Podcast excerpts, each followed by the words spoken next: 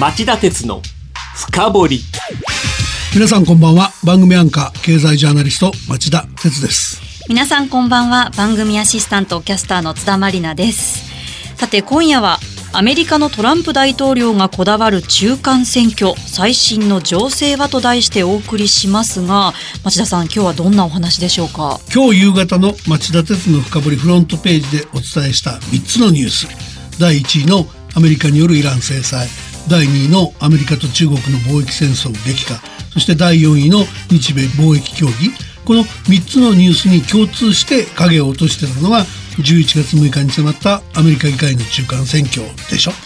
あのアメリカ議会の中間選挙がねこれだけの出来事に影響を及ぼしているっていうのが本当に驚きなんですが。なので今日は中間選挙の仕組みとか情勢からトランプ大統領がこだわる理由あるいはそのポイントについてえー、整理しておきたいなと思います。はい、で投票まで3か月を切ったので簡単じゃないんだけどとにかくその現時点の最新情勢とトランプ共和党の勝算みたいなものもね占ってみたいなと思います。この番組は ANA 大和証券グループの提供でお送りします。今日の深掘さあ、まずはそのアメリカ議会の中間選挙について教えていただけますか？はい、あの、アメリカではですね、2年に1回、この西暦の暦の偶数年の11月の第1月曜日の次の火曜日に国政選挙が行われることが慣例になってるんですね。はい。それで、このうちその4年に1回の大統領選挙がない時に行われる選挙の方を中間選挙と呼びます。はい。あの、連邦の上院議員の3分の1から連邦の下院議員の全てが改選されるほか、州によっては同時に任期が満了した州知事の選挙、それから各自治体の公職の選挙から欠員となっている非改選の上院議員の補欠選挙なんかが行われるのも通例になってます。はい。中間選挙に傾向ってあるんですか？これがね、あるんですよ。一般的に中間選挙では、はい、大統領の出身政党が議席を減らすことが多いんですね。はい。うん、まあこれは政権運営に関する批判票が集まりやすいからなんですけども。なるほど。で、第二次世界大戦後に行われた18回の中間選挙で大統領が所属する政党は平均すると下院で26議席失ってるんですね。えー、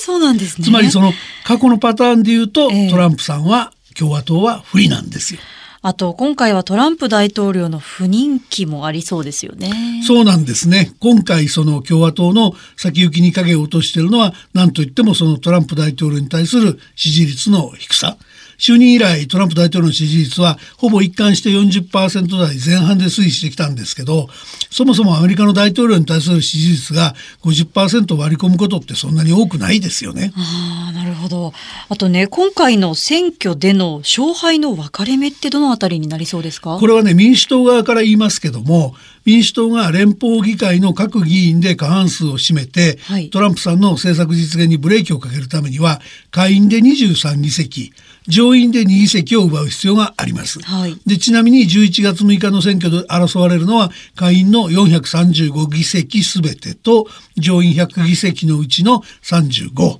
それから50州のうちの36州の州知事選挙です。あの、トランプ大統領の支持基盤は農業や工業従事者が多いって聞くんですが、その支持層の動きはどうなってるんでしょうか？おっしゃる通りですね。えー、アイオワ、イリノイ、ネブラスカ、ミネソタなどの各州、アメリカ中西部のトウモロコシが主要作物として栽培されている穀倉地帯。これもファームベルトって言うんですけど、えそれから同じく中西部のイリノイ、インディアナ、ミシガン、オハイオ、ペンシルバニア、などのラストベルト、これ錆びた工業地帯っていうやつですね。はい。この二つがトランプ政権誕生の原動力となった地域です。そうでしたね。うん、で、特にその注目されてるのがファームベルトのアイオワ州なんですけども、はい、ここはその大統領選の党の指名候補を決める党員集会が最初に開かれるんで注目州になっていて、で、中間選挙で農家の支持をトランプ大統領がつなぎ止められるかどうかが、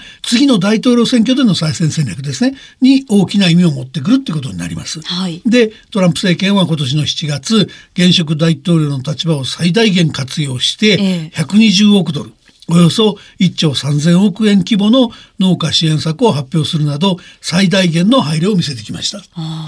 そうなるとファームベルトでの支持が今回も高いんでしょうか？それがね、そうでもないらしいんですよね。そうなんですね。っていうのはね、ええ、その、その再選戦略だと言ってトランプさんが仕掛けた米中貿易戦争なんですが、はい、これが影を落としてる。えー、というのは、その鉄鋼アルミニウムの輸入制限措置を受けた、えー、中国が報復関税を課した対象がトウモロコシや大豆でしょ？そうですね。その生産の中心がこのファームベルトだからなんで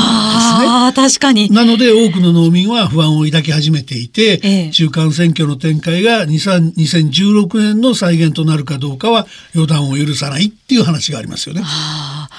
ラストベルトも同じような動きがあるんですか？そうですね。あの、同じようにトランプ支持の強固な地盤っていう意味では異変が生じてるんじゃないかっていう見方があります。はい、その象徴とされているのが中西部オハイオ州で、火曜日に投開票があった連邦下院第12区の補欠選挙。えー、この第12区ってオハイオ州の州都コロンバスの郊外なんですけども、はい、ここはあの共和党が1983年からずっと議席を維持してきた選挙区で、で、現職の議員が引退するのに伴って地盤を引き継いだ共和党の新人候補が一応勝利宣言したんですよ。はい、したんですが開票率100%になっても当選者が確定しない大接戦になってるんですね。えー、で、トランプさんはツイッターで私の演説で形勢が上向いた。素晴らしい勝利だって言ってるんだけども、はい、だけど票差が2000票以内と少差の上、再確認に必要な票がおよそ3400票あるとされていて、はい、主要メディアは当選確実と打たない状態が続いてるんですね。で、オハイオ州は2016年の大統領選挙でトランプさんを当選に押し上げた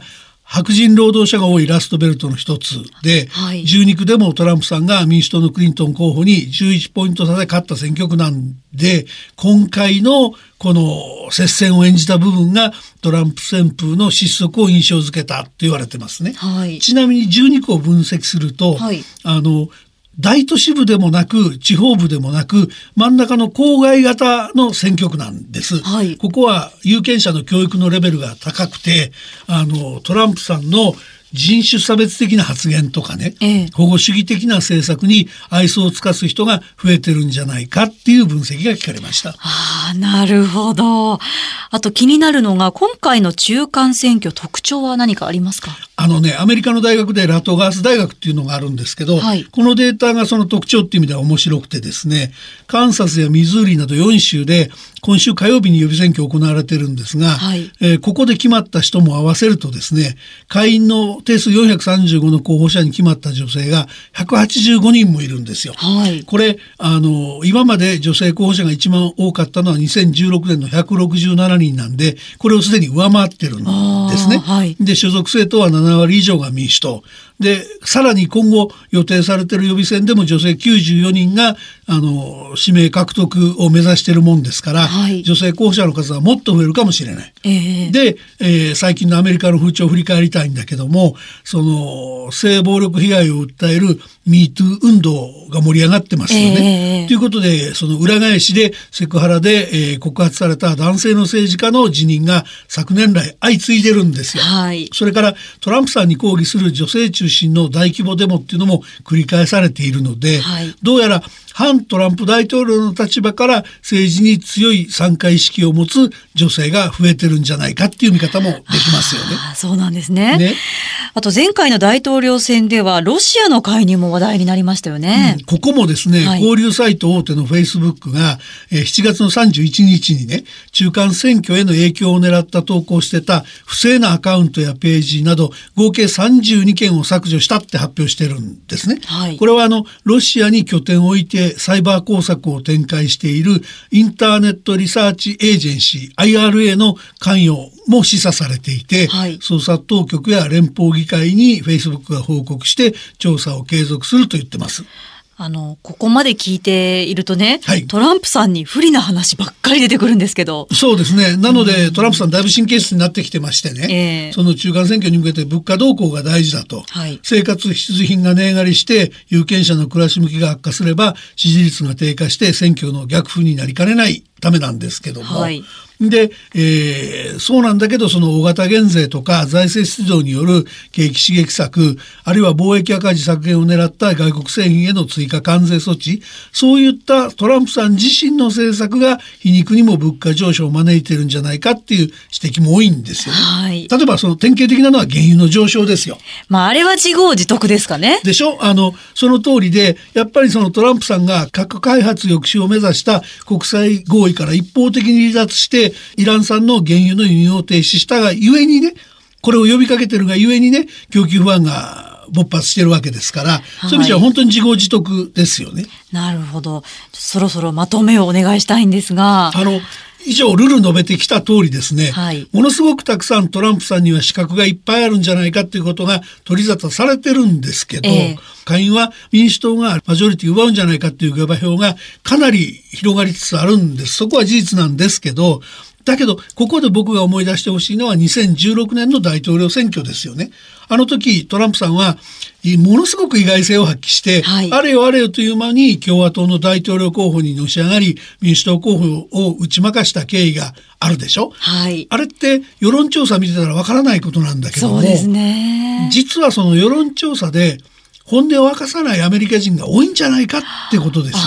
事前には、はい。特にそのインテリ層とか女性にもですね、はい。移民の排斥なんかを威勢よく主張するトランプさんのあの発言がその心地よいとか、なんとか言って隠れ支持者になってる人が多いんじゃないかっていうことですね。はい。あのそういう意味ではね日本人にはわからない部分なんだけども、はい。よくそういう部分まで見て勘案してその選挙の行方をあの考えていかなきゃいけないですよね。はいでトランプ政権の経済政策とか対外交渉がいかにその国際的にリスクと弊害の大きいものであるかをやっぱり日本人は日本は政府や企業個人がそれぞれの立場から主張してアメリカの有権者に冷静な投票を行うよう促す努力が必要になってるんじゃないかなと僕は思います。は